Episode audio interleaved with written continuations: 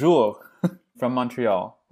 Thank you for having me. And welcome to Hiding Behind the Music Stand. I'm your host, Patty Ryan, and with me is Justin Almazan, who is a freelance violist who is pursuing doctoral studies in viola performance at McGill University in Montreal. He has performed with Seattle Symphony, Vancouver Symphony, the Montreal Symphony, as well as chamber performances with the Milton String Quartet and his current group, Per Se Quartet. He is also a member of the Polaris Orchestra that past guest Nate Taylor and Gabrielle Glass founded to increase diversity representation in an orchestral setting. And we'll be talking about his doctoral work, which includes includes the intersections of language and musical learning, the contribution of American indigenous peoples to Western classical music, and increasing access to classical music education to underserved communities through outreach and pedagogy. Welcome, Justin. Thank you so much for joining me today. My pleasure. Thank you for having me. Yeah, of course. So, naturally, like many guests, I've Mhm. asked Gabby to introduce me to many of her friends, and you are included. And I've been told that you guys met through the Sphinx organization. Can you tell me a little bit more about that? Well, actually, Gabby and I, we went to school together in Cleveland Oh. at the Cleveland Institute. So that's where we initially met and that's where we became friends. And since then, we've both taken part in the Sphinx Orchestral Partner auditions, sort of like an excerpt training program. That's how we got to really connect on our own different paths in terms of encouraging and fostering and inviting diversity in general in performances because in different ways, but we've experienced how it can negatively impact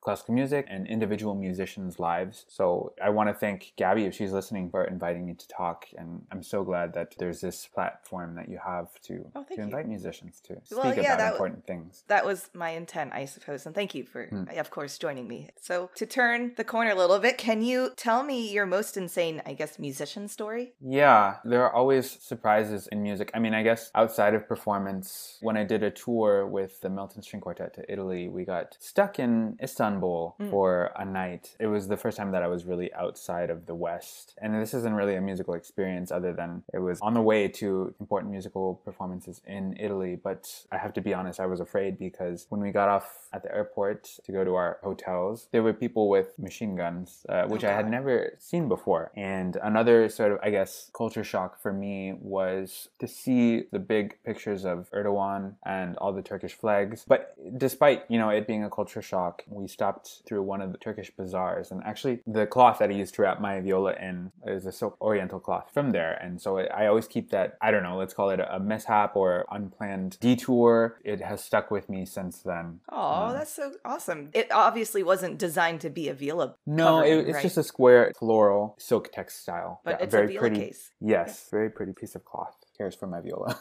yeah, Hugs it and keeps it warm. Yeah. exactly.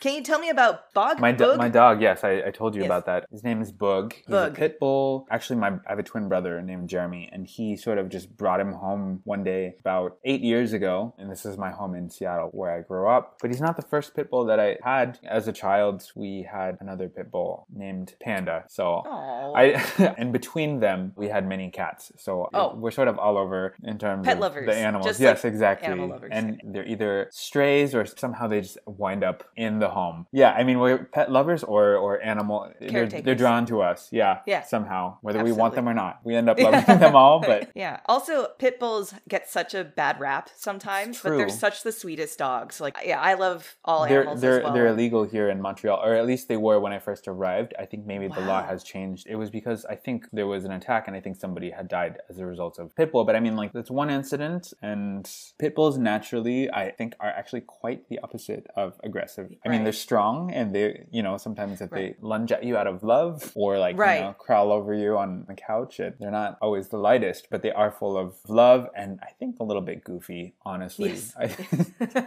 totally. Yeah. All right. Are you ready for some Spitfire questions? I hope so. Okay. Mahler or Bruckner? Bruckner. Debussy or Ravel? Ravel. Oh, okay. I know that one's a tough one. Cats or dogs? Uh, yeah. did you plan this? I, I mean, yes, I Um, guess, but Uh, I I can't. I'm. that's I'm- okay. I also couldn't. can't. I can't Yeah. either. I love both. We'll cut this out of the interview. no. Appetizer or dessert? Ooh, I think appetizer, Sparkling or still water? sparkling. Not not in terms of frequency, but in terms of excitement. I feel something about spar- sparkling water. Okay. that makes sense. yes, it does. Fan favorite question alternate universe musical instrument. I'll give you two options. Honestly, harpsichord. I think that, like Pitbull's, it has, let's call it a bad rap, or that it, it can't really do much. But I've heard some recordings and have worked with some great harpsichordists, and I think that there's a lot to the instrument, and I think that it's just not explored because it's ancient music.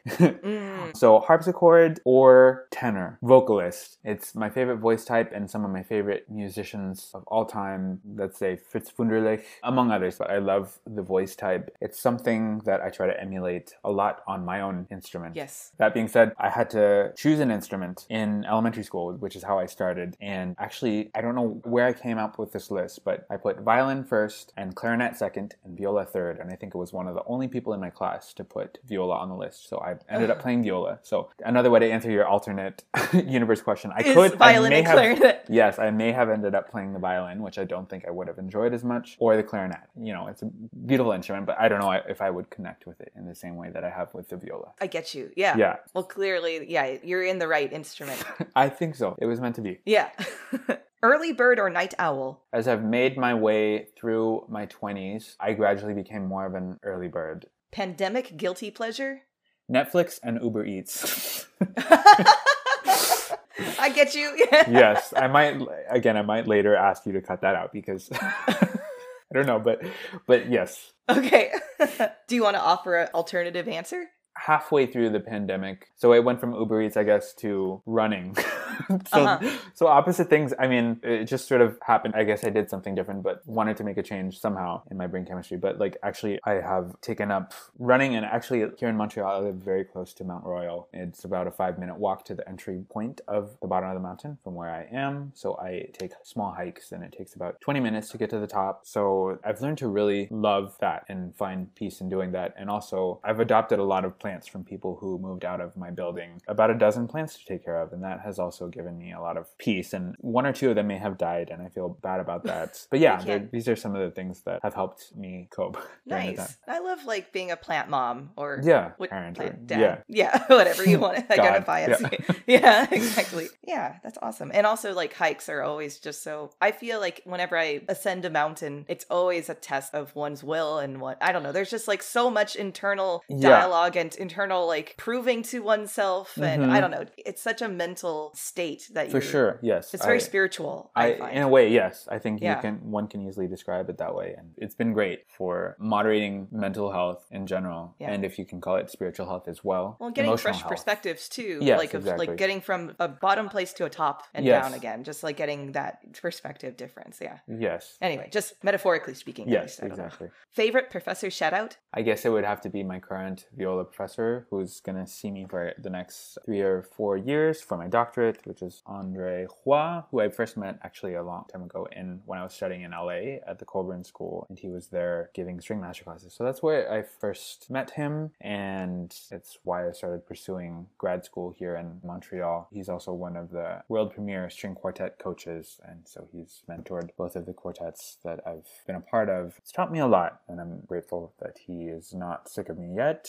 and looking forward to working with him on viola and string quartet and everything else that our professors have to teach us, you know, as humans, because it's the older I get, the more I realize the problems that I must have caused my earlier teachers that they just have to deal with, because, you know, when you're teaching people how to learn and you're involved with so much of their progress, it's much more than the technique, right? And Mm-hmm. you know they kind of have to teach you how to how to mature on your own and if they are incapable of doing that you know not all teachers can do that then it's something that the student has to you have to learn for yourself as well but yeah so i, I will give a shout out to him and then also my very first viola teacher who kind of scooped me up and is the reason why i'm playing viola and her name is dr cynthia morrow she's why i'm here i say that doing music and loving it as best i can throughout the pandemic thriving so Yeah, and I think I've said this in the past too, but those pinnacle teachers, they often don't get the recognition that they deserve. for sure I mean, they do, yeah. but not in the scope of our classical music yeah i mean demigods or whatever you want to call it. it's there's a lot of very human inter- interaction that goes on. It's not just like, oh, they're these godly pedagogues that are going to be immortalized after they're gone, you know, and they have this Mhm. tradition. It's it's more than that. There's many many moments and hours of connecting as humans and teaching. And so, as you said, the pinnacle, the pillar teachers, for me, they happen to be my first and my current. But I know that all the musicians, whether they're still in music or not, have these, whether it could be just one, good or bad, and it might not be their first or their last, but teachers who have really solidified their purpose in music. So, thank Yeah. you to all of the teachers who have. Yeah. I just want to say that it's, yeah. Amen. I say the same thing. Yeah. Most inspired musical hero of any genre? In the non-classical genre, maybe Freddie Mercury and classical. Oh, that's hard. I'll mention again Fritz Wunderlich as the great German tenor who died very mm. young. Okay. Yeah. Both are excellent examples of amazing vocal performance. Yeah, I, I didn't even in think, very different spectrums. I didn't even think of, of that, but yeah. Yeah. Most transformative performance experience? well, yeah. I mean, that's a difficult question. If I had more time, maybe the answer would be different. But I, I think that my last major performance before the pandemic hit was with Kim Kashkashian. We played the viola, Dvorak viola quintet in E flat major. Among the uh, other musicians were Axel Strauss, who I think you you know from San. Francisco. Shout out Axel. conservatory and it was an intense three day experience and i think it does hold particular significance because it was my last before we started getting all of the news that everything was shutting down and performances were being canceled among of course being able to play with kim kashkashian who's a living A legend herself you know i Yeah, won't even say a viola but as a musician to have had that privilege and to have that Yeah. been my last great privilege and i've done some things throughout the pandemic but those are all sort of under the cloud let's call it or the shadow of the pandemic and it's significant for me just because of the timing and on top of who i was working with and it's a gorgeous piece for actually Mhm. both viola parts and playing second viola being in the middle of all of that i still have flashbacks to what a pleasure it was to have a full audience um, Yes. to be playing with such amazing musicians to hear people come up afterwards and tell me how much they appreciated it i won't forget that performances for many reasons For sure. Desert island piece of any genre? mozart sinfonia concertante Oh. k364 for violin and viola Yeah. I mean, that what a wonderful piece of music, too. Mhm. Great choice. Okay, you're done with the Spitfire questions. okay Congratulations. now i can relax if i had perfect pitch i would be able to tell you what key that was but i can't It's C major. I do have perfect pitch. okay anyway, fun fact. All right, Justin, can you walk me through your musical origin story? Well, you you started to with some Right. Spitfire, yeah but you know, essentially, how did you start find the viola? When did you decide that that was going to be your life's calling and your career? And Mhm. walk me through the steps of where you are today. Yeah, well, I mean, the first time that I laid eyes on string instruments, it was probably in second grade, so maybe seven. It was at an assembly, and we were watching the elementary school string orchestra play Under the Sea from Little Uh-huh. Mermaid. And I just thought it was so cool, for lack of a better word, but I was so fascinated by the fact that there were these curvy wooden boxes with a stick, and they were making music that I could recognize. So that was the first time that I learned about classical music because it was not in my house growing up. And so when I was in fifth grade, that's when I finally got to choose an instrument. And I think I told you before, I, I listed viola as third on my choices, and no mm-hmm. one else put the violas on their list. So I ended up playing viola. I think I secretly wanted to play the viola, but everyone else was, I think, choosing violin and, or clarinet. And it Yeah. happened that I got put on viola. So for about,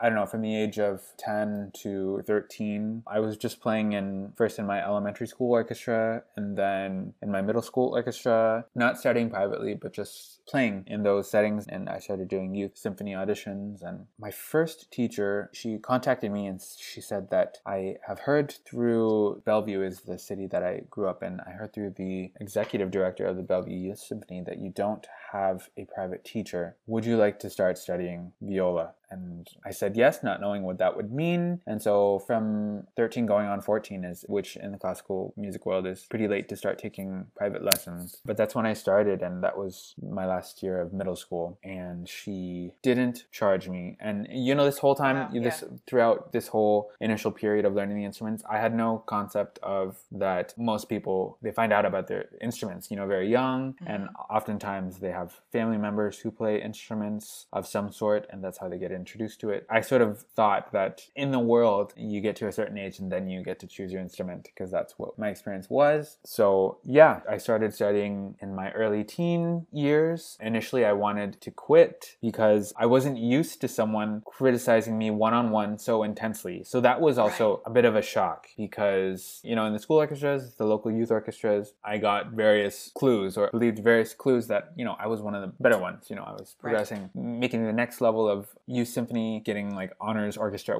and like, did and it seem easy or something seemed, like It seemed that? easy compared to other people that I was around. So private lessons initially because I came to them after years of playing and being already starting to form myself. It was odd. So, so I did want to quit and it was my mom who encouraged me to keep going. She was always quite, you know, hands off with my own decisions. So I mean if, if I had quit, I don't think she would have been mad, but she definitely made me question, do well, you actually want to Yeah, do you want to give this up? And I think she also realized from not even just a monetary standpoint because she wouldn't ha- she was not able to afford any kind of private instruction and I had no concept of the amount of resources that it takes from an early age whether it's your parents' money or scholarship from an institution, you know, it takes so much resources in the lifetime of, of a musician. I wonder if there's a figure for the average cost that it takes by the time someone is done with their formal education and you could even argue that we continue learning after that and there's really no of end to ed- education you know like so i think she had a concept that there was something very valuable and something great that could come from continuing my lesson. So i did and eventually this teacher who i mentioned at the beginning of our session here she was a new england conservatory graduate but she also after that went on and became a doctor of psychology. So i had a really interesting musical upbringing. She was my mm-hmm. first private teacher and you know she was very honest about viola playing things which as i said were a shock because i wasn't used to being torn apart and to be able to be self-critical. But she told me very adult truths that i still keep today. Everything from being careful and this you know this is before i really was able to digest and understand this information but kind of about reputation in mm-hmm. the classical music industry. Like yeah. very early on she said you know you want to do your best and you want to be careful about what you say and who hears you say it. Among so many other things you know she was just a, one of the most wise and generous and tough people that i have met in my life yeah, so I guess when did you decide that you wanted to? Because you said you even thought about quitting. yeah, yeah. The sudden criticism, and, but right. Yeah, when did yeah. you decide that? Like, no, I want to go to CIM. I assume, or was it Colburn first? So okay. it was going back to high school. So for the first few years of high school, I, I was like, okay, I'll do the lessons, and I improved a lot. Started doing competitions. Started, you know, doing well. Mm. But still, I was very focused on school and doing IB AP, and thought that I would want to go to some like Ivy League or something. I'm not sure what, but I guess halfway through my junior year, I was going through a number of like difficult things in my home situation. And my schooling suffered a bit, but my viola playing and lessons and my lessons with my teacher were still very constant and helped me to, or at least were sorry for the pun, instrumental. It's I didn't plan this out in helping me cope in getting through high school. And there was an evening where my teacher was like, "I've taught a lot of students over the years. Some go on to college and some don't to study music. That is." And she said, "I think that I can't imagine you not at least mm. trying." And yeah, yeah, yeah. And it was just like very honest truth. Like this is something I think that you are realizing that you're meant to do this. So I started realizing that for myself. And then I started at Eastman. I was actually at Eastman oh. for two years. And then I transferred to Colburn. It wasn't quite a good fit. And so this is where I started questioning like what my teacher had initially told me because, you know, she's like, you're, you're meant to do this. And suddenly I, through my experiences in conservatory life, it was just a difficult adjustment as well as it was when I started taking private lessons, but in a different way. You know, it was the first time away from home and these were competitive environments. And yeah. in a lot of ways, I don't think I was ready. So I took a year off trying to decide what else could I do? What else mm-hmm. should I do? Should I continue to do this? But eventually I found my way back. I went to a summer festival, the Sarasota Music Festival, mm-hmm. and I met another teacher there, Robert Vernon. So then I went back to CIM to study with him and Miss Ramsey. And so it was a new chapter in my life, I guess. And then right when I got there, I got seriously injured. So that oh, set no. me back for the next few years What kind CIM. of injury? Was it tendonitis or was it? It was, I think it was a mix of tendonitis and it started in the forearm, Mhm. and then it, I found ways, you know, of relaxing the thumb and, and the you know the finger arm. action. Yeah. Then it started. I started getting other overuse injuries in the upper bicep and the shoulder. Oh And gosh. so I had yeah. to take again more time off and think about like this instrument that's causing me so many problems in life, seemingly, you know, problems Mhm. in life. And yeah, ev- eventually, like I learned to better manage it in my time off with physical therapy. And when coming back and starting slowly and being very careful with my teachers, I finished with, I also studied with Jeffrey Irvine. So I had good access to all the teachers at CIM, Mhm. a lot of them at least, and was able to be able to manage the viola. And a lot of it was, I think, mental as well, because I think that's where tension, that's where it starts. originates. Yeah. And so I started doing a little bit of mental unclenching, and eventually that helped, I think, with the muscles. I still have to be careful and need to ice every once in a while, but I was still like managing my pain when I graduated from CIM. And again, I was like, well, what do I do with music? I decided to move to Montreal because it was a city that I had visited before and was so obsessed with. And there was this teacher here, Andre, who I had met when I was at Colburn. So I ended up doing a few diplomas here, and now I'm doing a doctorate. So now that I'm at this point in my life, I could say that I, I think I'm more, let's call it excited, or I feel more purpose being in school than I have in my previous conservatories. That just seemed to, there just seemed to always be, I don't know what it was. I think it was also growing pains within Mhm. myself. And now that I am pursuing a doctorate and doing research in things that I find important while being a freelance violist and working and performing and maybe teaching one day and whatever else may come in the future, that's essentially how I ended up to where I am now and happen to be at the, let's call this the tail end, hopefully, of the pandemic. Yeah. Let's hope. Yeah, I mean, as you were speaking about your early stages of taking lessons, it made me think lawyers and doctors do pro bono work, and that's because they're paid enough in their own normal salary to, Mhm. or it's even required of, I think, the firm or whatever to Mhm. have. And I just think if there was any way that that could be systemized with music teachers, or Mhm. even university teachers have to do some pro bono work with some Mhm. students, or Mhm. whatever the case may be, like, wouldn't that provide so many more opportunities for like people like you who Mhm. didn't have the Mhm. financial access to It wouldn't have get been possible. lessons. Yeah, it would not And, have like, been possible. yeah, and like look at where you are now pursuing a doctoral degree. Like that's just fantastic. I mean, that's not easy to accomplish and also proves so much work on your end and so much talent and all the things, but it's also that entry door. Why is it so blocked? Is yes. you know why, why and I it- guess we can talk about this for sure in part two because I know that's what we will be talking about. Mhm. But it just made me think, like, why don't we have pro bono options? Like, why is it not financially stable for music teachers to have a pro bono opportunity? if that makes Yeah, sense? yeah. I mean, yeah. This is something that either one of us could pursue another doctorate, and you know, I actually my research will hopefully address a slice of that problem, Sure. a sliver even, you know. And I mean, that's the hope, but it is a problem, and I've started thinking a lot about classical music, and you know, we have these stars, Mhm. and there's all this glamour around it, and the stars within the classical community, and we have accepted or normalized that the best will float to the top. The best are Right. who ex- who succeeds, whatever the the best means. We we haven't even. It, how can you define that? Define that. Um, yeah. I mean, competitions, even then, that gets dicey. But like, best, what does that mean? And who gets to be the best? Is it to people who are most talented? You know, and my personal thought is not always. Generally, it's an important part, you know, to have the, have a natural aptitude for something and willingness to learn. But there are some people who never even get to see the door, let alone get close to the entryway into classical music, to studying it. And why is that there? I, I mean, it's such a com- complex question. oh, I but- know. Yeah. but I mean, I'm with you in that Yeah. I think there's this myth of meritocracy in classical music. Those who deserve to do it and who are naturally the best and talented, those are the ones who will succeed. But I mean, Mhm. there's so many things before a student even picks up an instrument that will prevent many, many children from ever seeing or experiencing classical music. Not everyone needs to have a classical music education if they don't want it. But I'm of the belief that true privilege is having options and knowing that you have options.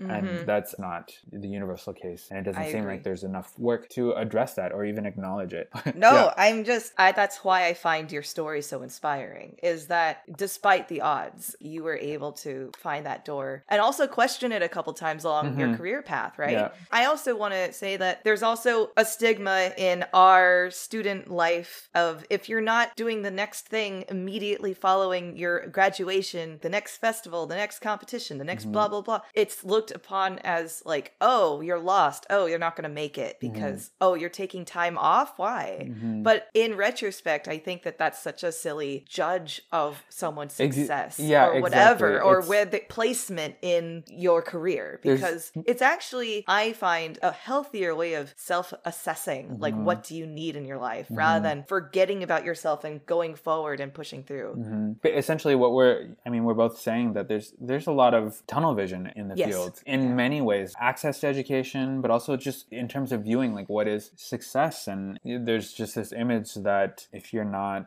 doing competitions and getting commission for like solo recitals or not winning a job in a major orchestra, that you don't have a place in the industry and that you can't contribute to the industry or to society if you don't have those things. And I think that's just something that's accepted and generally believed. And it's So false. it's so Yeah. false and, and unfair and i think it Yeah. deters and harms a lot of people musicians. So because i've had my particular experience and upbringing that's in a lot of ways i guess unusual. I it was just what i knew. So i, did, I didn't really think it was un- unusual until i found out that it was i guess. You know Mm. it's it's because of that that's one of the main reasons why i'm pursuing a doctorate and trying to address these kinds of issues. And it's Inequalities. exactly. And one of the things about the pandemic is that i've been able to think a lot about these things. And what is my artistic contribution? What is my contribution not just as a musician but as a human? Yeah Mhm. pandemic has, has forever changed i think a lot of people who most people i guess and certainly the classical music industry but just our way of thinking and, and functioning as, as a society so i'm glad that i we The we're not out of it but yeah I, i'm going forward now even after a year and a half of all these restrictions and not knowing a lot of things that i do see a way forward and trying to pursue that right now until you know until maybe i'll be lost again And that's okay if that happens. But yeah. Yeah. Do you have any upcoming events that you are looking forward to? Yes, well, actually, so it was a really productive summer for me. So I, I enrolled in full time French classes. So if you want to learn how to say bonjour correctly, let me know. Uh, I, I, I still don't know. no, but I, I, I have been studying French, which is part of my research, which I think we'll get to talk about in the next Yes. segment. In part two. And I've been, as I said, taking, taking hikes and also applying to grants. Actually, I've had a fair amount of freelance chamber work throughout the summer as well, which makes me feel really good. I'm seeing that performances are coming up, and that's really exciting for a lot of reasons. But also, going back to the grants, I won several. Among one of them is which is called the Sylva Gelber. It's from the Sylva Gelber Foundation, which is for Canadian musicians. And so they fund a small number of Canadian students and musicians. And so they are going to, I mean, help me out with living expenses, but they're also going to fund a few trips to Europe for me to do some study, independent study with teachers, and also competitions. And that is so exciting to finally be able to leave Canada because I've been here the whole time. I haven't had the opportunity to go back and see my brother and my mom in Seattle. Wow. So Yeah. I'm excited for musical reasons. And, you know, my first trip out of Canada is just another marker, uh, another pillar. So, you know, have this performance with Kim Kashkashian marked by, uh, you know, some trips to Europe. If it's strange to think of time that way, but that's just how my brain is thinking about it. And I'm, I'm really excited to have that be a new pillar moment in my life and my career. Yeah. And So- congratulations, by the way, for Thank you. winning that. Thank I mean, grants are so difficult also to not only write for, but also to win. Yes. And so that's incredible. And I'm looking forward to what your new perspectives, fresh perspectives that you gain from all Mm-hmm. Your travels. And of course, seeing your family is highly important as well. Yeah. Yes. Thank you. Is this a good time to take a break? I think so. Yeah. Okay, we'll be right back.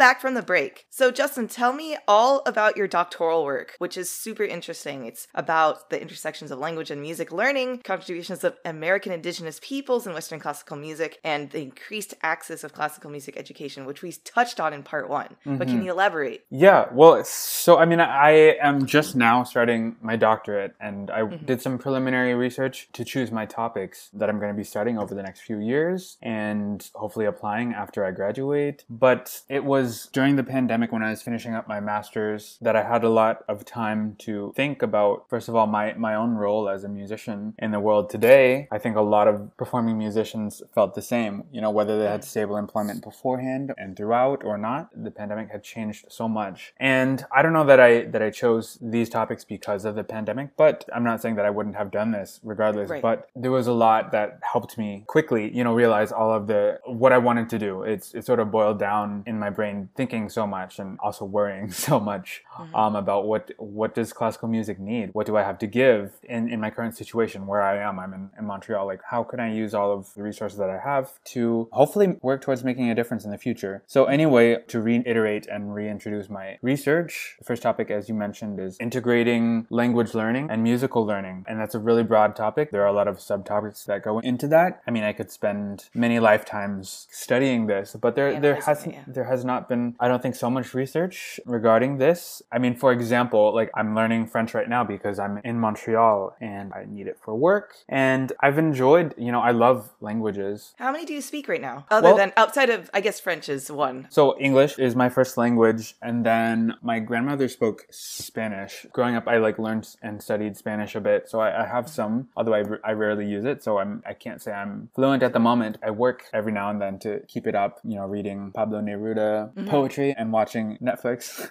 Sure. in other languages. And so French, you know, has become a larger part of my life since I moved to Montreal, which is a very bilingual city. And you don't necessarily need to speak French to get around here. Like in many places in the world, you can get around speaking English. Mm-hmm. But I mean, I felt like there was, first of all, I would be able to have more work opportunities, being more fluent, more proficient in French, and just have access to more connecting, you know, like communicating with people. It opens doors and I think would enrich my life to be able to speak multiple languages. So yeah, English and then some Spanish and French. And, you know, sometimes like, in the heat of it, it gets difficult because they both have a Latin Yeah. root. But I mean, they're, di- they're distinct, but there's a lot of overlap I've found in learning these languages and racking my brain. And actually this summer I had been taking full-time French courses. So morning until the afternoon speaking French and it has helped me immensely. Still not perfect, still not great, still want to get better as always. So as far as language and musical learning, some preliminary questions, you know, that I asked myself is like, does learning a language, just like when we were learning our instruments and learning to read and hear pitch and rhythm, you know, is there a way that they could complement one another? Are there links, in other words? Are there links, yeah, between language and, and music? And I, without having done years of research at this point, I feel that there is, there are links. And so, I mean,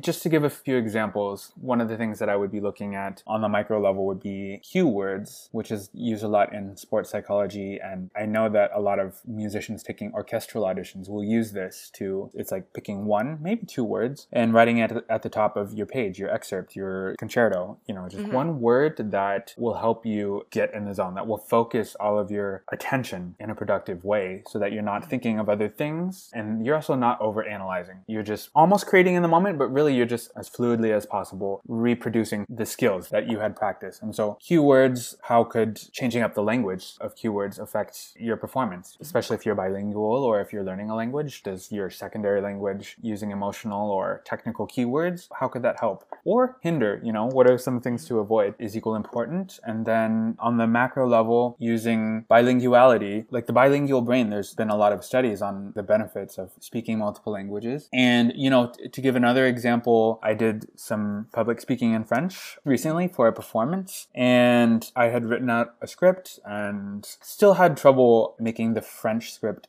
feel natural. I found it also to be sort of like preparing for a performance, public speaking in a way, especially in a different language. And so I found myself taking, you know, you probably learned either early on or, or later in your musical education to use rhythms in technical passages, for example, to change the rhythms in, Yeah, a, in a patterned way. Let me just Yeah. briefly explain to maybe some folks who don't know Sure. what we do. So, if we have a straight rhythm, like four sixteenth notes, maybe like da da da da, something like that, Mm-hmm. we will add rhythms to it, like da da da da, or then da da da da, right? So we do the opposite, Right. so that then we can even out those sixteenth notes and make it really fluent in our fingers, just Right. so that people might understand. Yeah, exactly. I mean, I, let's take Twinkle Twinkle for example. Whatever key, Twinkle Twinkle Little Star. You know, if let's say that was hard for beginning string student to create that set of pitches, they could make it more difficult for themselves in the moment practicing it, like Twinkle Twinkle Little Star, and that chunks it in your brain differently, so that in the end you have a greater ease when you play it as written. So that's one of the tricks of the brain, that's just how it works in chunking information. And so, you know, I use that actually speaking. Let's say I didn't speak English and I was going to introduce myself to you. Hi, my name is Justin, and I'm practicing in French. I would say, Hi,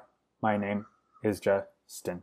And I found that helped a lot when I got up there to speak in a different language. I felt like I had more control in the end than I, I wasn't tripping as much over. And I do this even in English as a native speaker, you know, when formulating thoughts, you, you sort of sometimes trip over your words a bit. Oh, Um, all the time. But you can minimize that because public speaking a lot of times is like a performance and often is prepared. Not always, but I find myself giving more successful speeches in, in public, having rehearsed a bit at least. Yeah, and it takes practice. I think that's part of Right. what you're getting at. I was trying to understand or like make the connection of like what is it about the rhythms that helped you both in music and in speech. And Mm-hmm. to me, it seems like you're finding the space in between each syllable or each note. Mm-hmm. Rather than, as you're saying, rambling over and kind of tripping over things. Mm-hmm. So it's that's what you're practicing in your brain in both music and in language, which I think is really cool. Yeah. I mean, also what goes into this is I have read several books on performance psychology and, you know, a really fascinating book is Daniel Coyle's The Talent Code. And he talks a lot about talent being the ability, I'm not quoting directly because I don't have the text in front of me, but essentially it's the ability to recreate a set of skills at a high level, something along those lines. And so it's, it takes obviously repetition, but, you know, it has to be intelligent repetition. Like if we're just Yeah, doing right. a, one of the things that we learn early on is not to practice difficult passages repeatedly and keep you know messing up because it ingrains you know the sloppiness and yeah and the lack of Yeah. organization and precision and you can minimize that by you know using these rhythms to create small cells of information in your brain that later you can link more easily and more Mm-hmm. fluidly into one seemingly seamless performance. Although that's ultimately the goal at least as far as modern performance standards is to have Mm. it be effortless and seamless and communicative on stage and natural. But there's a lot that goes speaking as well there's a lot that goes into a performance like that. That's a really great performance. It's not just talent. And from the heart there's so much that goes on behind the scenes that maybe audience members wouldn't know about or wouldn't think about Right. so Well, it's the illusion. So, like, Right. when we perform on stage, it seems like we're doing magic because it's slipping out of our fingers or our voices or instruments or whatever you want to say. But Mm-hmm. what's actually happening, the reality is all the preparation up until then. I feel like when I was a kid, I used to feel like I was a magician being a musician. Mm-hmm. Like, I remember feeling when my dad first called me a musician, when I first started playing, I was just like, what? I'm a musician now? Like, it's like I'm, a, I'm magical or something, you Mm-hmm. Know? right. But yeah, anyway, I just wanted to say it is slightly the illusion that we are so talented and that we're born this way. No, we're not at all.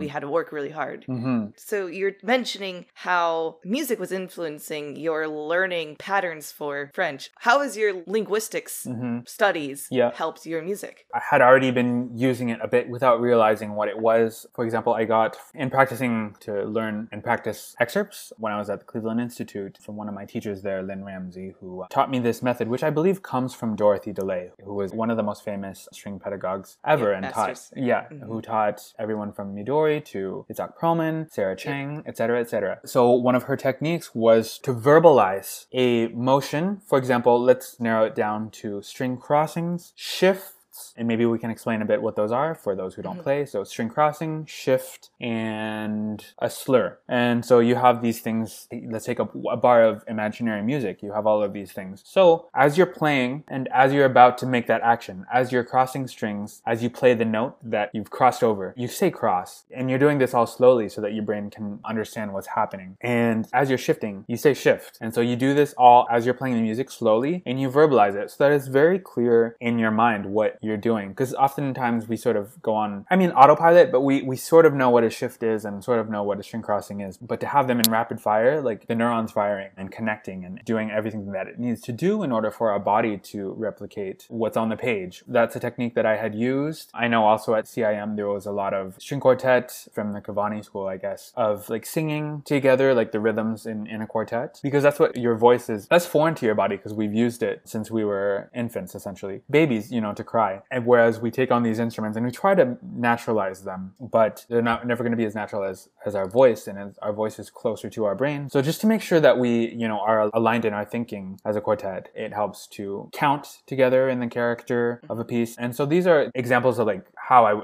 had used language to influence my performances and my practice without even really thinking about what I was doing. Mhm. And I wanted to explore that and see how far I could go with that because I think there a lot can be learned and applied, especially here in Montreal. Have different languages, like has French specifically, its grammar, or Spanish, the way things are pronounced, has that influenced inflections in your music? I mean, that's that is a good question, and I think that's one that that's a question that could be investigated in research. So I don't know. I haven't really thought about that, but I have played a number of Spanish songs, and another thing is playing songs on the viola because I find the viola often to be like pretty vocal. It's a certain vocal range, and like I said in the previous half, a lot of my musical heroes are vocalists. So I mean, like taking for example a Ginastera song or a de Falla mm. song, which are written in Spanish. Of course, you need to try to rep- replicate the vowels and the articulation in that language when you perform as best that you can, because that's what the composer had in mind when they were writing it. So, in a general sense, I haven't started looking into that. I think that's a great mm-hmm. question, and I think a lot could be learned from that. I will mm-hmm. say that when you try to communicate in different languages, and maybe it's because I wasn't fluent from a young age in multiple languages, so I have, you know, I definitely have my one native language and then other foreign languages. But I do find that, you know, in trying to communicate in Spanish or French, that there's different personas to each mm-hmm. language. Even as a non-musician, I would love to spend another lifetime thinking about like how does speaking certain different languages affect what happens in your brain? Does it affect much? Does it affect certain mm-hmm. you know, ways, innate, instinctual ways of thinking and behaving? I don't know. But I will say that languages are fascinating and just studying any chunk of one language, one dialect, you could learn so much. And so yeah, I mean, Yeah. in a way I don't know how to answer your question, at least not yet. Well, that's all right. Yeah. No, I mean, that's where there's always room for more discovery. But I also should say, I bet a lot of opera singers would know how I- that influences so. their. Yeah. I mean, I feel like that's the most closest connection because they're literally speaking the language and they're trying to sing and inflect Mm-hmm. tone and pitch and rhythm. So maybe that's the avenue to discover and to go down is to ask all these opera singers about it. I should really take note. I, I think these are great questions, and you know I'm going to write these down myself because I Okay. think that these are valuable. you, No, no, no. It's I, I love having insights about these things. So all that to Yeah. say, learning music, learning languages, there's a lot that goes into it. It can be stressful teaching and the student. But anyway, if I can move along a bit about No, no, no. I was gonna say, can we pivot to your secondary topic? let's yes let's let's yes. do that. So, one of my other secondary topics is trying to increase access to music education through performance outreach and pedagogy and different ways of bringing music education other than private lessons or conservatory system. I mean, one great example I think of is El Sistema. I know it's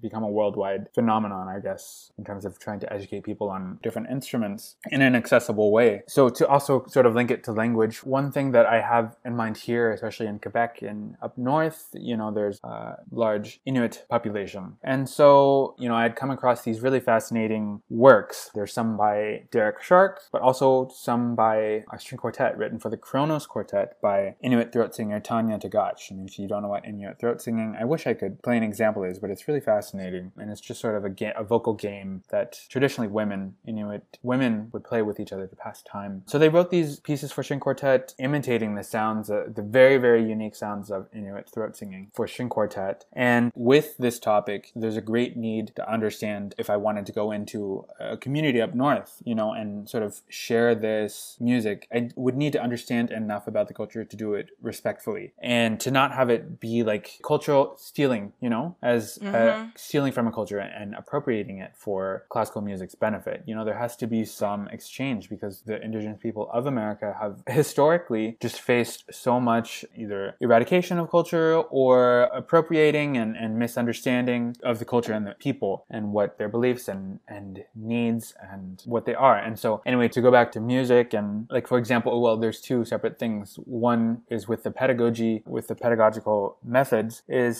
to how can I use use my music, my instrument, which is a string quartet instrument or an orchestral instrument, how can I use that to invite, to, to welcome other cultures with my music? And, you know, like maybe I could start something like El Sistema up there. I don't know if that would be the appropriate way to go. If I did, I would also want to, using this idea of language and music, how about developing a pitch and rhythm notation system using Inuit syllables so that it can be taught? And if the education communities up north, if they deem it to be something that could be of use in their education system, to teach sort of Western notation, but with owning it with their own language system. You know, so that's another way of using language, but also incorporating it with like um, outreach, performance outreach. I mean, that sounds like Bartok a little bit to me. A, a bit, yes. There's mm-hmm. there's some overlap with what he was trying to do, and he was really, I guess, sort of the first ethnomusicologist. Ethnomusicologist, and Dvorak tried to be. He wasn't quite, yeah, but he did have some very brief but very rich, it seems, contact with African American culture when he was here, spirituals, for example, and he did have interaction with Native American cultures in, I believe it was Iowa, mm-hmm. Spillville, Spillville, where he wrote, or at least started to write, his American quartet and quintet. Mm-hmm. You know, and he infused an impression essentially of the music that he saw in America, and, and it was mm-hmm. his belief that Native American music and African American music. music, jazz, and spirituals, and there was a rich history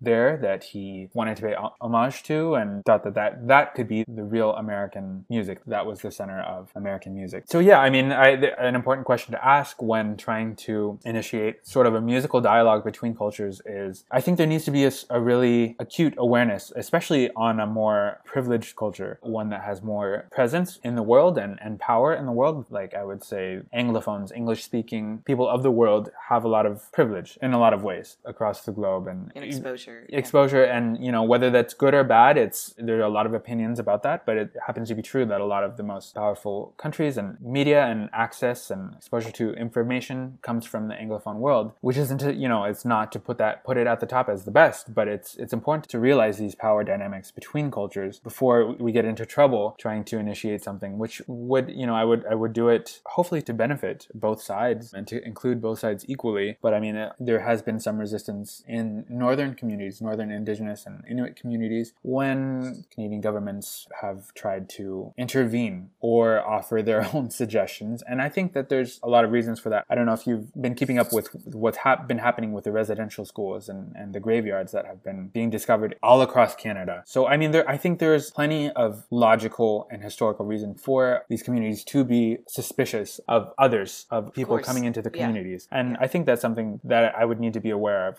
especially if I was bringing other, even as someone who has indigenous blood, indigenous culture, I don't think that that would give me a free pass. When I traveled abroad, I, when I started realizing, like, to Europe, for example, or as I said, Istanbul, I never realized how American I was, even though I had never really thought of myself as Western American by nature, by upbringing, by appearance. But here we are. Mm-hmm. So that's one example of a way that I could use pedagogy or ways that maybe classical music pedagogy could be tweaked or have a second look at. Because as with ethnomusicology and, and music theory, there's I love that there are discussions going on about like Schenkerian analysis being some say racist, but it, it can be culturally insensitive and Eurocentric. You can't apply it to all musics across the world. Briefly, Schenkerian analysis is kind of an older version of theory analysis of a piece of music where you're trying to ascend to the macro scale of what the composer was trying to do. So usually it's harmonic based where you start in your home key, you travel somewhere to your five key or your the most distant key, and then somehow you go back. Anyway, it's just but there's a set of rules and there's it's kind of complex and mm-hmm. as you say it's not applicable to all music mm-hmm. but schenkerian analysis implies that only good music is under this umbrella of rules exactly if there had been a distinction uh, as to like only good music of western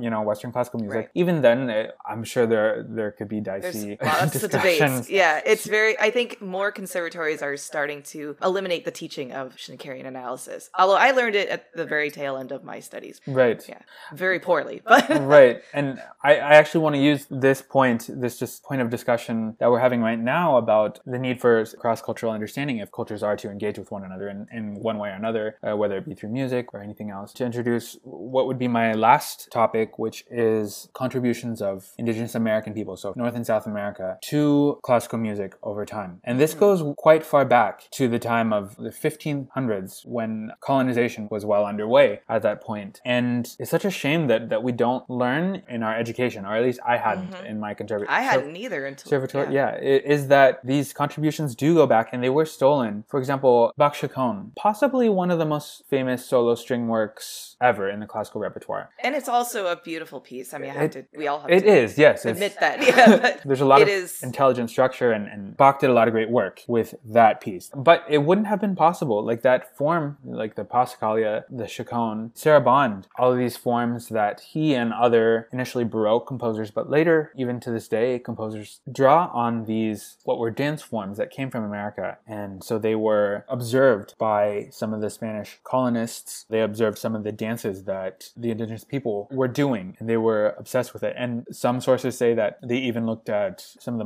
and rhythms that they were hearing from this African slaves that they had brought over. And so they were the slavery system, you know, American slavery system and colonization of the Americas. They had irreversible, permanent impacts, among them which music was not an exception. They saw these dances and heard these rhythms and, and were just so fascinated and, and obsessed with it. But coming from a European perspective, they looked down on these people as lesser cultures. So they, how it was initially interpreted was like in the Sarabande, for example, too sexual. It was too primitive. It was too animalistic. And the rhythms were irregular, which was interpreted as not holy, you know, so they were ungodly, wild, perverse dances. But they, to their eyes. Yeah, to their like, yeah, eyes, yes. To yeah, their to their eyes. eyes. Thank you for, for helping me clarify. Um. They were probably awesome dances. I'm- but yeah. I want to be there. Go on. No, sorry. um, anyway, so these dances sort they made their way. They infiltrated the hearts and minds of the colonizers and they brought them back maybe discreetly and maybe they changed a few things, but slowly they made their way through the European courts, the Spanish, the Italian, the French, and then later the German. It it just spread with, of course, I would imagine different permutations of what the initial dance themes and, and rhythms were. Anyway, so all that to say, the chaconne, it was an interesting genesis, an introduction into the classical music world, and it made it also had an irreversible and profound impact on classical music, which is not often discovered. Like I didn't know that until um, I started doing my own research. That classical music, the reason why I think it can be so problematic for Schenker to say that this is the best music, this is how the best music functions. Well, the best music that he was talking about is a product of many other elements taken from other cultures without giving them due acknowledgement. And Right. we can spend, you know, the rest of the time that we have, but we shouldn't, talking about how, how, Yeah. how blurry the lines really are and geographical borders, how much they've changed and how, how many languages and cultures have died out and Right. morphed. And, you know, music is a human thing. It's a human invention and there are many kinds just like language. And to say that one language is better than the other, like most people would see why that's the problem and wouldn't really buy into that unless you create, someone were to create their own set of subjective criteria, you know, which I I think is a lot of ways what has happened in classical music. Yeah, thank you for sharing that because when we go through music school, the first thing we learn in music history is Gregorian chant, which makes sense because that was existing in the churches in Europe and that began before colonization. Mhm. That began, and that was sort of the beginnings of monophony Mhm. and polyphony, right? So there's a lot to already study counterpoint there. But then when I learned about the sarabande or the chaconne, and by the way, those have a characteristic, at least what we've been taught, Mhm. characteristic first and second beats are strong. Sometimes the second beat might be stronger than the first beat. So something like one, two, three. Something along those lines, maybe. Mhm. Okay, that's very characteristic of all the Passacaglia, Sarabande, and Chaconne. But we study those as regional to Europe Mhm. but nothing across the seas in any way. So that's where we do need an update in our music history. and- yeah. Yeah. Yeah. Because later in history, we do learn, like, okay, when the World Fair happened in the 1920s, Debussy was really influenced by all the Asian sounds and instruments. Uh, So, you know, there's a lot of pentatonic scales and blah, blah, blah. Or, like, you know, there's octatonic. So we do open up that world a little bit when history was allowing for that. Mhm. But we need to go back and rewrite some of that earlier history. So thank you for sharing that with Yeah. me because I wasn't even aware of that. And I will add to the point that you just made about Debussy and Britten and their fascination with what they saw, what they considered like the Far East and this whole Orientalist movement. That's what it was called when they were looking Right. at and trying to incorporate Asian music elements. And you know, music in Asia, what does that mean? That can mean so many different things. And And, and so it's even though there we did learn about some of the influences that Debussy had and Britten and even Rameau and Vivaldi, who wrote operas set in the Americas, by the way, it's always through the European historical lens, which is another important distinction because we're not looking at the full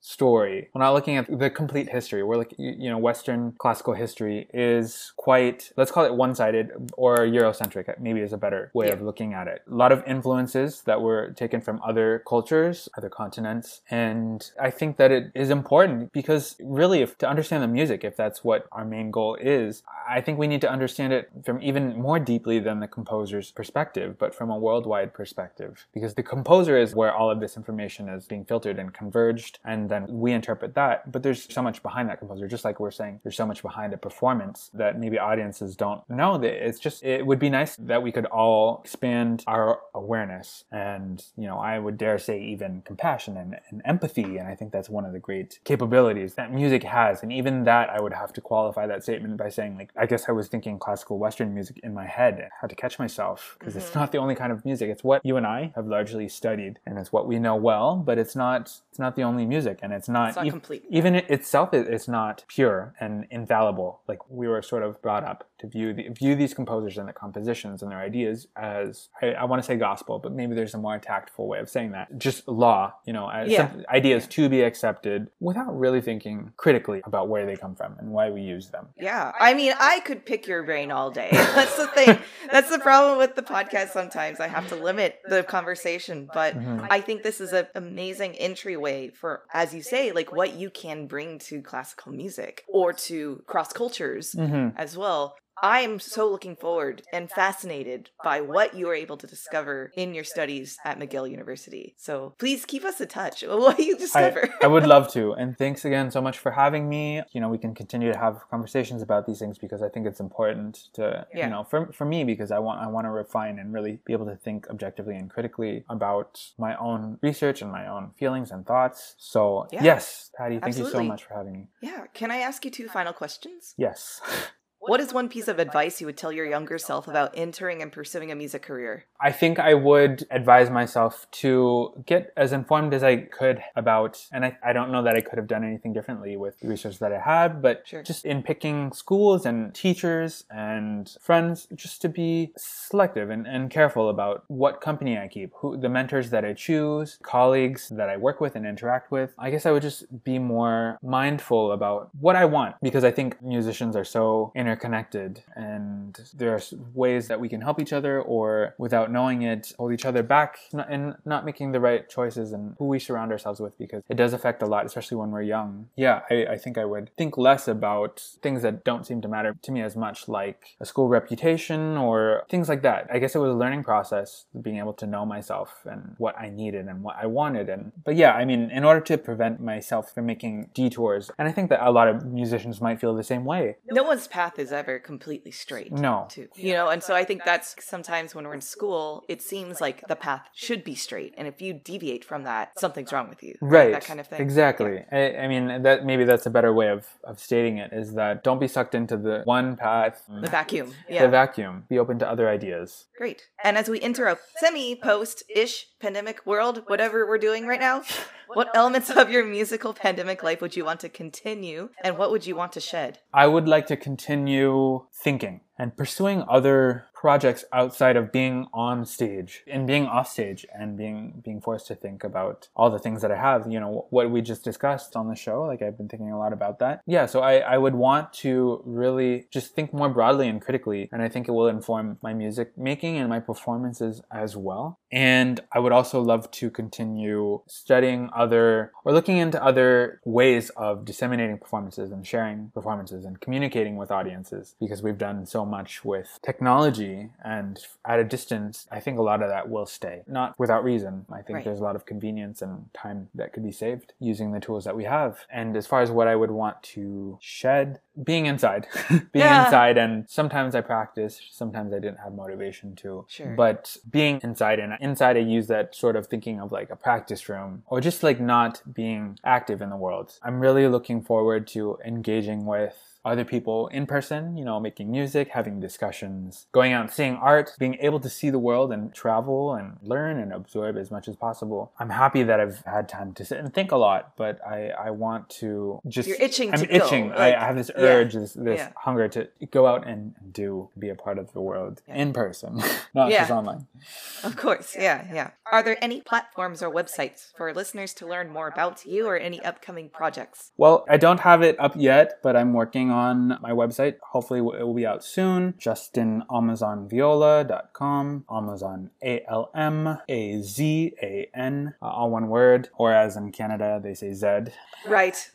if you feel like following along with some of the projects that I might be doing with my quartet on Instagram, we are Per Se Quartet, one word. It's P E R S E E Quartet. As far as work that I do with my own quartet, in addition to being like a functioning classical string quartet, it would be nice to sort of take it and make a social project out of it, like doing some of what I was talking about and going out into different communities and communicating openly and culturally sensitively. I think the classical music world can benefit from more reaching out and welcoming. Mhm. I wish that there was more of a revolving door way of thinking in classical music world, you know, because I, I in a lot of ways it is very exclusive. I would love to reach out and, and talk to other people that you have on the show as well, some of whom I, I know. And I, I look forward to hearing some of your podcasts and, and tuning in, in in the future. So Oh, thank you. All right. And if you enjoyed listening, be sure to smash that subscribe button wherever you're tuning into this podcast. Leave a review on Apple Podcasts while you're at it. It doesn't need to be long. Your review will help others search for the podcast because of its crazy algorithms, and you'll make Sushi's day. And it's free. Make sure to share this podcast with your friends and family as well. If you want to level up, you can always become part of the Hidden Behind the Music Stand family by donating what you will on our Patreon page at patreon.com slash Music Stand. Our social media handle for Facebook, Instagram, and Twitter is at Hidden Music Stand, and we'd love to hear from you at our email, hiddenmusicstand at gmail.com. Didn't recognize the piece we discussed during the episode? No worries, there's a Spotify playlist with all the music discussed for your convenience. The link is in the description of each episode. Justin, thank you so much for joining me today and sharing such invaluable insights on classical music mm-hmm. and its influences in all cultures. I sincerely wish you the best of luck and everything to dive deeper and discover more and teach us what we need to know going forward. Yes, thank you so much for having me. And I mean, I mean, I hardly feel like a teacher because there's so much to learn. And so, anyway, Sure. thank- you know, thank you for having me. Absolutely. And thanks for listening. Say bye, sushi.